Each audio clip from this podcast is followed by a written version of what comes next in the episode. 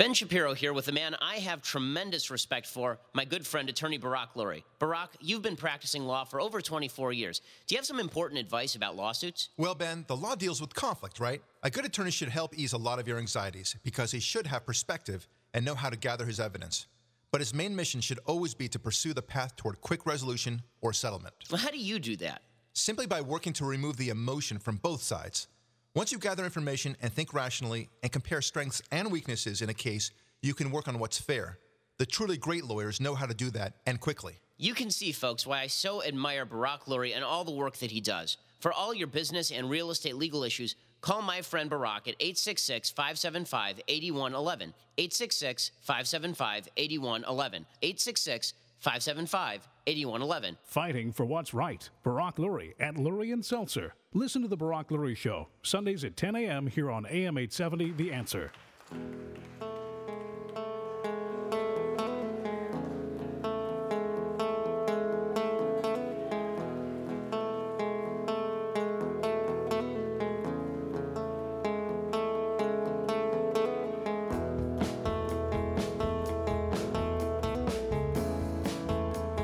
Hi, I'm Barack Lurie, and this is the Barack Lurie Podcast. Thanks so much for tuning in.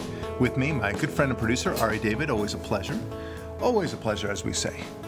Because, frankly, there are so many odd things going on that uh, you got to take the little joys in life with you, and that's hanging out with friends that you like, people that you like to work with, and you're both of those things, Ari, so it's a pleasure.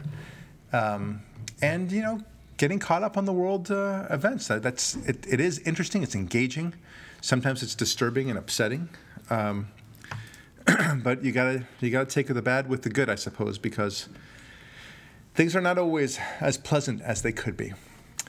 Um, I want to bring up an interesting uh, topic that is coming up of late, and that is that this this notion of uh, how the market is doing so well now, or relatively well, and the economy is doing relatively well uh, following the midterm elections.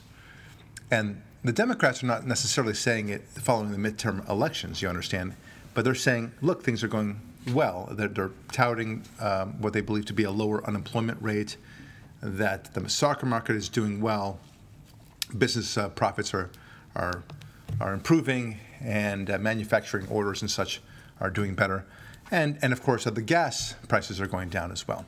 All of which the president has recently taken credit for in his recent um, State of the Union speech.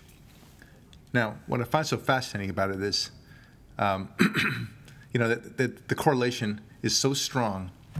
The midterm elections, which occurred in early November 2014, were such a wholesale slaughter of the Democrats, right? The Republicans won beautifully. So, this is the reason why the economy is doing so r- relatively well, speaking, why it's improving, and it's not at all as Obama would like it to be.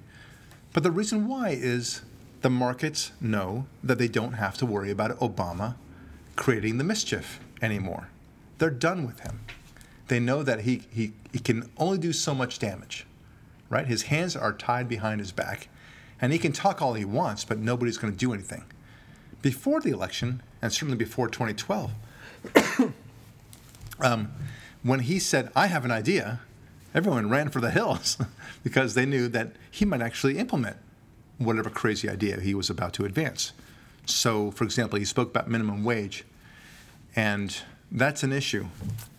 Um, and people thought, okay, well, maybe he's going to implement this thing and maybe he'll be able to sway his Democrat uh, congressmen and, and senators to actually do something like that. And there's the Fair Pay Act and um, the Fairness Doctrine. I mean, he was throwing all these things out there. 20 paid 20 weeks of paid leave per year for medical yeah, not why? unpaid leave paid. right paid leave yeah why not right because yeah. because employers can all afford these things they're just hoarding the money hoarding you understand or maybe or maybe the employers don't even he doesn't even think about that. They, he has to think about it for them. And it's good for their business to pay these people. You understand? It's all in his head how, how wonderful these ideas are. Never mind, you know. It's, it's, it's as if employers have never thought about this before.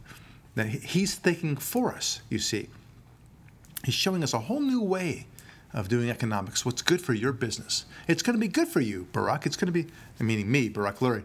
It's going to be good for you, Ari, if you if you pay more taxes, if you if you pay people Not to work. not to work. It's going to be good because they'll be so loyal to you. You understand. Uh, never mind that they can leave you anytime you want. You know, after the 20 weeks of paid leave, Right. suddenly, okay, yeah, all right, here you go. They'll find a way to suddenly create this medical urgency. That- it's so stupid. I, it, the consequences are so enormous, and but I, here I am drilling down on that. So anyway, he, he, he comes up with these ideas, and everyone runs for the hills. But now it's 2014, and now he- 2015, you mean? that's 2015, right? And now it's um, now when he has a, a crazy new, new idea, people just think, uh, okay, it's Obama, you know, doesn't mean anything. He talks. He, he talks. He'll to talk, talk, talk, and talk. talk. Yeah, and he and he's and now we, we know he has no power at all. Um, mean, we, we he didn't have as much power before, but now he has even less power. And why should we listen to him? And he's just that guy that used to be somebody of significance. You know, I, I, there's a famous celebrity I know who um, had a lot of power, and she squandered all that power, and now um, I can't mention her name, um, but she just went crazy, and now she talks all the time, and nobody listens to her.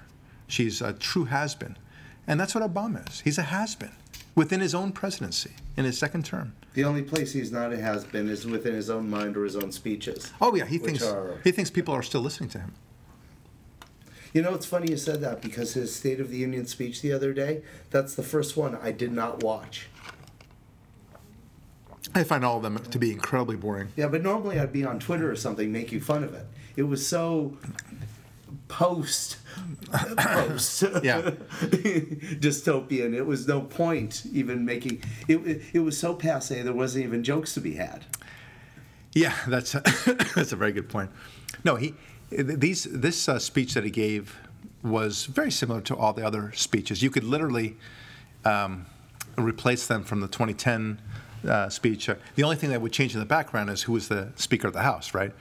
Everything else was the same, and then you know you would have to Photoshop that a little bit more gray in his hair so that it could show that he's actually uh, a more recent. But he could easily have done that but it was it was boring and everything else, and no one's listening to him, and he's utterly powerless. But here's the funny thing: the market reacts to this, and this is the point I'm getting to. The market is very happy, knowing that he can't do any of this stuff. There is stability. He, he's not going to be able to to impose even a small regulation now, let alone a big regulatory scheme like Obamacare, right? None of the um, fair, uh, minimum wage issues, none of the Fair Pay Acts, none of the um, maternity leave ideas that he has, none of them are going to come into play. They can't. So the markets are very comfortable now. There is stability. And so, zoom, the markets go up. And guess who takes credit for it? Obama. That's right. That's Oh, look who gives him credit. The New York Times. Of course. Well, I'm going to talk about the New York Times in a moment because they're uh, they're like that Cheers episode that I once saw, the one where um, they were reading, or that one of the characters, uh, I guess the, the the guy who plays uh, Dr. Frasier Crane, uh, Kelsey Grammer, right, and he's trying to educate this otherwise very plebeian crowd, and he wants to elevate their education, right? In a bar. in a bar, you know, with with Woody and you know those guys. He's, he's gonna dummies. he's gonna educate them. Anyway, so but that's not really the important part. That he wants to read them Charles Dickens's A Tale of Two Cities, right? So, so he he starts reading it, and he, and the beginning of the book is, as you know, he says. It was the best of times. It was the worst of times. It was the season of such and such, and it was the season of, it was the summer. It was the winter, and so Cliff Clavin turns to Norm and he says, "Man, this Dickens guy sure knows how to cover his butt." right? Oh my God, that's a brilliant point. That's right. Yeah. So this That is brilliant. and this is the way it is with uh, the New York Times and Obama and everything else. And the Democrats, yeah, no matter what happens. the same with global warming. Right. It's warmer, global warming. It's colder, global Yeah. warming. Yeah. So if, if the economy were doing terribly, they would say it's because those wascally Republicans they've interfered with all my proposed programs. If it goes really well, they would say, you see, my, my, my policies have worked. If it, uh, if it stayed about the same, they would say, you, know, you see, we, we got to stay the course. And there's, there's nothing Yeah. that, that would ever be wrong for them. They, they can always have a wonderful explanation, and they'll always be able to take credit for it. And if something bad happens, well, they'll blame the Republicans. In 2009, Bush. 2009, he has a super majority in, in Congress, a super majority in the Senate, you know, veto-proof majority of the Senate. And the media was reporting the reason the economy wasn't recovering faster is because Tea Party Republicans were using rhetoric that threatened Obama's agenda. Ah. So even if they're not have no power and nowhere in the in the room, they're still at fault if things aren't going as swimmingly well- as they should. Well, this, this is not surprising. We're talking about mainstream media after all, and so, I mean, this is. But what, what I do want to point out is a New York Times article about this very point. Now, mind you, this is an article, not a recent one, and a very important. It's very important that it was not recent. This is dated August 30th of 2014. So, just uh, Like eight weeks before, uh, no, Not yeah, eight weeks before the election. Yeah, two, two plus months. Two plus months before the election. Okay. And the title is Midterm Election Mind Reading The Market Tends to Win. Now, I, I welcome to check that out. Again, like, like I said, August 30th, 2014, the New York Times. And uh, I already gave the title. But the gist of the article is that no matter who wins the upcoming election, which is already passed, of course, but no matter who wins, the market will win because the market likes stability. Well, no, they're right about that. But the funny thing is that they know damn well, they knew damn well back in August 30th that the Republicans were going to have a slaughter.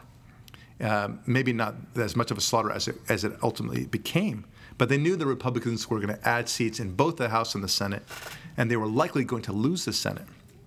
So, the, and, and then they claimed that the market was going and, and they were trying to say, well, it doesn't matter, and the Republicans will take advantage of this because they'll say that the, the economy is doing better because of us. But mind you, it's only because of the, the stabi- stability in the market.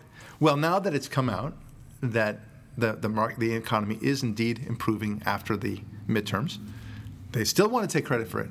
It's amazing. It's it just you can't win with these guys.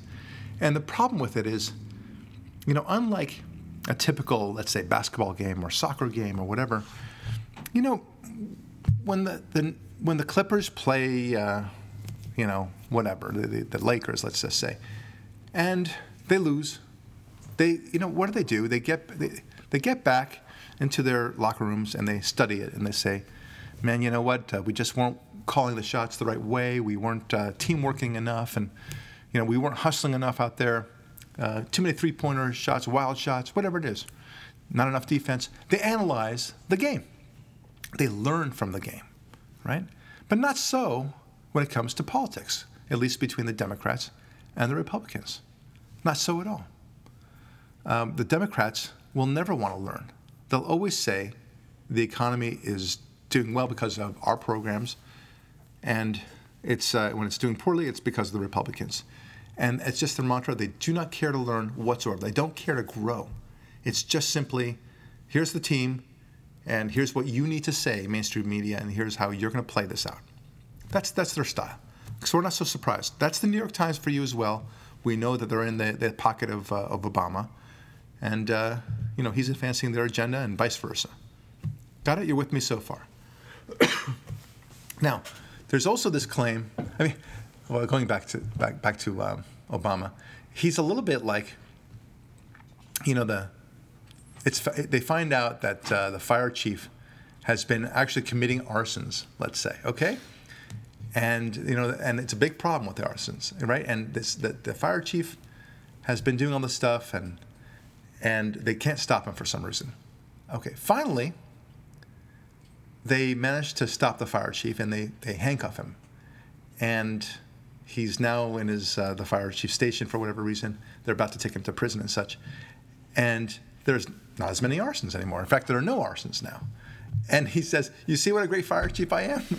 I, there are no arsons. it's it's and that's that's Obama. It's right. He, he he's the one who's committing the drag on the economy, and then when the drag gets lifted, the uncertainty, because that's the drag, right? At the end of the day, then he claims credit for it. That's the amazing thing, and he and you know, look, the fact is that people correlate whenever the economy is doing well, they, they give credit to the president who's in charge. But that's it, but it's only because he's lifted the boot off of the neck, as they say, right? And or, or you stop hammering the head. That's what it is, right? That's the relief that you get.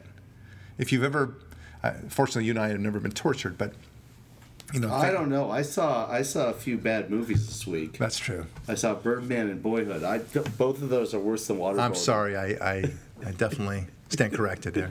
it was terrible. Yeah. Anyway, uh, when you get you know real torture, you know that let's say imagine a horrible thing. Somebody's you know taking a hammer and hitting you with the head over over and over again. You're not not enough to kill you, but really to cause tremendous pain. And then they stop. And you think, oh, that feels so good to, to not have the pain anymore. You're so relieved. Well, that's, that's the way it is with Obama and, and the way he's handled this economy. He's just not doing all the madness anymore.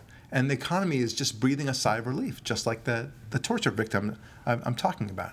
That's who he is. That's the way it is right now. Now, another thing is the gas prices. Okay. I've got two things to say about that. One is um, that, that Obama is, of course, taking credit for the lower gas prices. He himself doesn't know why the gas prices are lower, but he'll take credit for it anyway, because after all, he is the puppeteer and everything happens because of him, and therefore, some program that he must have advanced has led to the lower gas prices. He doesn't know which one, but by golly, he's responsible. Why? Because it's something that's good. That's why. Okay, well, obviously that's silly, right? I mean, there's simply no gas policy of his or any energy policy of his that has led to lower gas prices. On the contrary, he wanted higher gas prices, mind you, right? Um, and that is uh, uh that's that was, that was his way. And the prices as low as they've gotten, and here in Southern California, they've not gotten as low as they should they're still a dollar fifty more than they would be if he didn't get in the way and make them higher. So right. thanks for nothing, you know. Well, he's taking credit for it, and here's the reason why. It's a very simple reason. It's called supply and demand. It turns out that the world suddenly had a huge glut of oil, and it's a short-term glut. And when there's a short term of anything, glut or decrease, you're going to have a reaction. Example, if you have a drought all of a sudden in one year, I mean, like zero rain in the winter in Los Angeles, guess what? Water is going to cost more. That's the way it works. And there's a glut, and that's the reverse. When there's a glut of oil, prices are going to fall. Or a lot of water, water costs less. Right. So this is what's happening in the oil market. and what's happening is that a lot of oil companies are simply saying, okay, yeah, we got this glut. We got to get rid of this oil now. We'll sell it for a lower price. And they're not stupid. They're not going to keep on pumping out that oil at a loss. They're, contr- they're in control of the oil supply. You can expect them to decrease the supply of oil. Hence, the price of oil will go up again. You can expect that. I don't know exactly when, but once they burn off all this oil, this oil glut, you'll see the prices go back up. It's not going to keep on going down. It, it would be nice, but it's not going to happen. Uh, not at the not at the price of the business of the actual oil companies. And many oil companies have have simply um, have quit, have abandoned their operations. So it only means that there are fewer oil companies now, and uh, you, you will see the prices going up. It has nothing to do with Obama. That's the important thing to mention. Okay. And likewise. Uh, part of the, the, the, the reason for it is that there is this massive amount of oil, but the Chinese are no longer demanding as much oil as they used to because the Chinese economy is faltering. Yeah, and there's That's also why. one other kind of interesting reason, which is because of the hydraulic fracturing and uh, yeah, AKA fracking and uh, horizontal drilling and all these wonderful innovations in uh, drilling technology, the Saudi Arabians are flooding the world markets with oil to drive the price down to drive the frackers out of business. So that when yeah. the supply drops and the prices go up, the frackers won't be a competing issue with them, which will mean it'll go up much higher right. than it was before it started falling. It just, you know, it's, it's again, short term thinking in every sense of the word, like our previous podcast about flat earth thinking. Uh, they, they only see the benefit as it's going down for that little, you know, you know how those graph, graphical charts are. They, they're not one straight line going up or going going down. It's always kind of this zigzag thing that as it's going up, you see a trend going up. But if you kind of only look narrowly at one small part of the the, the price graph and look at that little part that's going down for the moment, then you say, oh, what a, what a great trend that is. Well, no, we're just seeing a minor dip in the prices. Let's take advantage of it. Let's enjoy it, sh- certainly. Um, but it's no different than saying, you know, you have a, an unusually warm day in winter. And you don't say, well, it's going to keep on go- increasing in, in temperature for the rest of January. Yeah, winter, the new summer. That's right. Get used to it. No, it was just an unusually balmy day that day, and Right. it happens. And sometimes there's an unusually cold day in the summer. Doesn't mean that it's a trend. So, anyway, I, I, I don't want to go too much into this, but the point is that he'll take credit for anything that comes out out of his mouth, uh, out of his own head. Yeah, it's interesting also how the media always responds to us, how fluid it is. With with George Bush, if the stock market went up, they'd always write articles that would say and emphasize how the stock market is, isn't the economy. Oh, yeah. With this, there's very little in the economy doing well other than this sector of it, the you know uh, security investments. Yeah. For various reasons we've discussed both on and offline on this podcast and other places before. And suddenly, the stock market is the economy, according to the New York Times. Yeah. Isn't it interesting just how fluid it is? Yeah, it's, it's uh, anything that- anything they go, but they have no interest in learning about themselves. and no interest in why they are, the market works the way it does. No interest in in whether or not they have any credible claim to accept credit for something. Even my, um, I have uh, many liberal friends, as you know.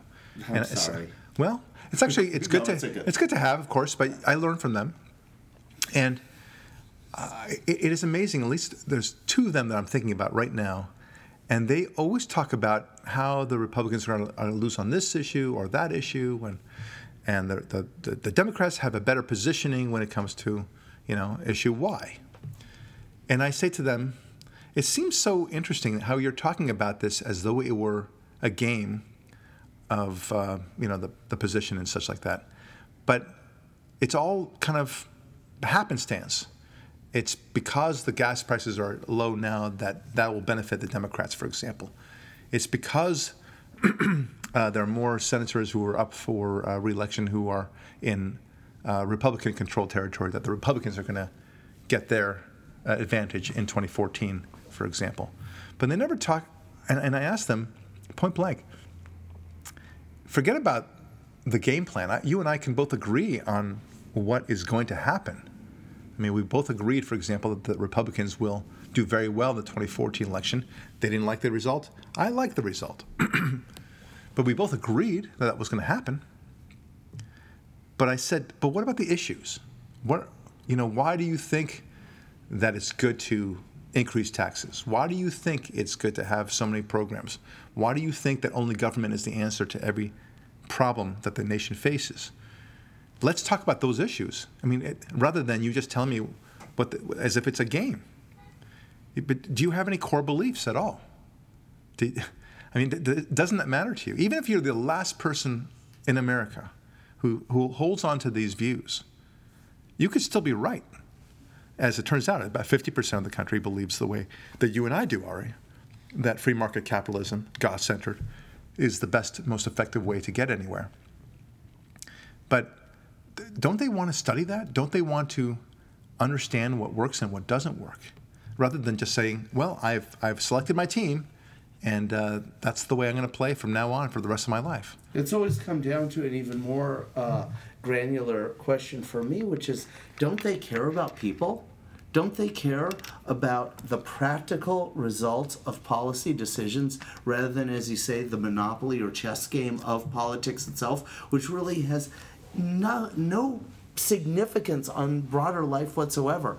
You know, if you're watching it just from like a game of, uh, uh, or House of Cards, point of view, you know, like the, the Netflix show about political gamesmanship, but you're not thinking in terms at all of what real world uh, effect it has on small town America, big town America, every American whatsoever in the broadest sense.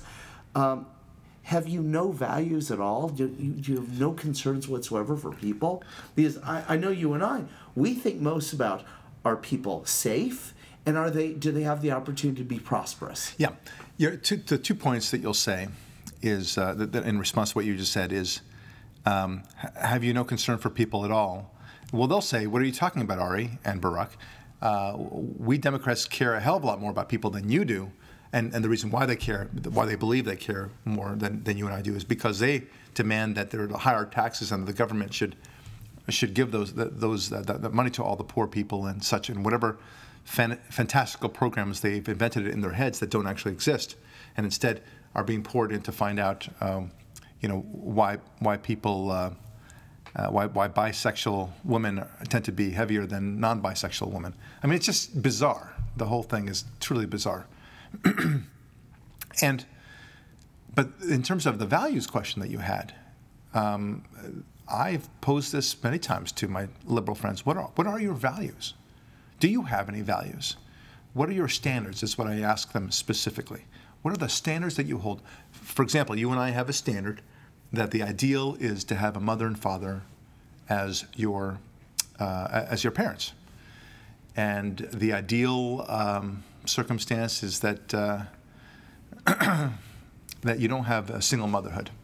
Okay, and there are many other ideals that we hold. We we also believe that it's good to have God in the family it's good to be respectful to women.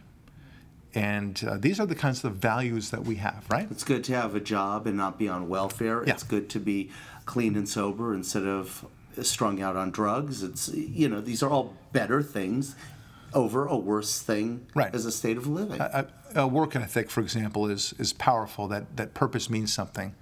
Um, you know, and, and that that's what we should be striving for. Fatherlessness is a bad thing. These are these are core values um, that that make sense to us, and we believe guide our day, and we think they also work. But you ask uh, a liberal about their values, their answer to, to you will be something like this Well, we believe that poor people should not have to be, go hungry. We believe that every child has a right to ed- education. We believe that everyone has a right to health care, for example. They call that a value, but it's really not a value. It's a policy that they want to impose. It's not a standard by any stretch, right? Simply saying that everyone should have access is not a standard. It's a law. They want to make it a regulation. I understand that, but that's not a standard. A standard, in fact, is a is a distinction. It's it's, it's uh, saying you need to make, you know, to, to, to be as simplistic as possible. If you go on certain Disneyland rides, you need to be a certain height before you go on this ride, and a different height if you go to that ride. Right? It's a in a sense it's a, it's a standard. But there's no standard. I mean, if the equivalent in uh, in the liberal world, it would be like everyone should be able to go on every ride. Anyone should be able to vote. Anyone can drive a car at any age. Anyone can, well, Right. I'd say own a gun. No, anyone can not own a gun ever, or you know. You should have sex as, as, as often as you like, as with any as many people as you like. And by the way, and, and any kind of sex. And we won't go into the details of that as you like, because you know um, that there there's sometimes there are younger people present, but you get the idea. And the younger people listen to this podcast, but there's just no standard. It, it, it's it's uh, they want to teach sex education, whatever that means, um, to six-year-olds, seven-year-olds. Yeah, and then they also invert our standards. So when we say something like, we believe it's better if families have fathers in the homes, they'll, of course, jump to the critical theoreticians card and then say, oh, so you're saying that single mothers should be thrown in jail? You think that the children of single mothers should be repossessed? And we go, no, not at all. We just think it's better and it should be encouraged and incentivized for this to be this way. And if it's the other way, we'll deal with it when it occurs. And we'll figure out policies for dealing with it when it occurs. But hopefully, those policies will never have to be uh, will will never have to be broadly uh, utilized because the majority of people will fit the standard and avoid the problem. Yeah. If you avoid the problem and you don't do drugs and you stay sober, all the problems of lack of sobriety are avoided. right? Right, right, exactly. Well, but everything is. If you can really summarize the difference between the parties, and I would say not even the parties, but the difference between liberalism and conservatism, is that one wants to advocate for standards, and the other wants to loosen the standards. Okay, that's a very big distinction. Now, the whole world is reversed when it comes to the business side of it, right? In that case, the liberals want to increase standards, increase restrictions in particular, and it's the conservatives who want to open up the markets and let freedom reign, so to speak. So it's exactly the opposite side. This is the way it works for some reason. Um, but so it's it's these are parallel universes in play, and one goes one way, kind of like that Star Trek episode where uh, um, the, the Kirk and his crew, um, because of a certain electrical storm, they end up in the wrong Enterprise starship, and and vice versa. The wrong reality. The wrong reality, and they end up in a in a starship where the Federation and the USS Enterprise is a very evil ship, right? And so now the good guy ship has all the evil crew, and the evil crew has the good guys, and they have to do something about that and how they get back, and that's what the episode's all about. But these are parallel universes, and and one works and one doesn't. Yeah, and it's amazing how congruently it works because even if one is more interested in freedom in one sector and restrictions in the other, the results of lack of prosperity and stagnation and and uh, the spreading of misery and poverty is so consistent. If you have the policies governing individuals that destroy the standards, it results invariably in poverty and misery. If you have the policies that restrict uh, economic activity results in poverty. So you Right. think that for people always so concerned about income inequality, fairness, redistribution of whatever, they'd at least at one point go, you know what, I am interested in prosperity. But that question's never asked in their own minds. They're, they're not interested in prosperity. They're interested in control and power. Yes, that's that's really the bottom line. So, look, uh, this, we all started this off with um, how Obama had this uh, State of the Union uh, speech, and all the things that he said, and all the credit he took uh, off of that.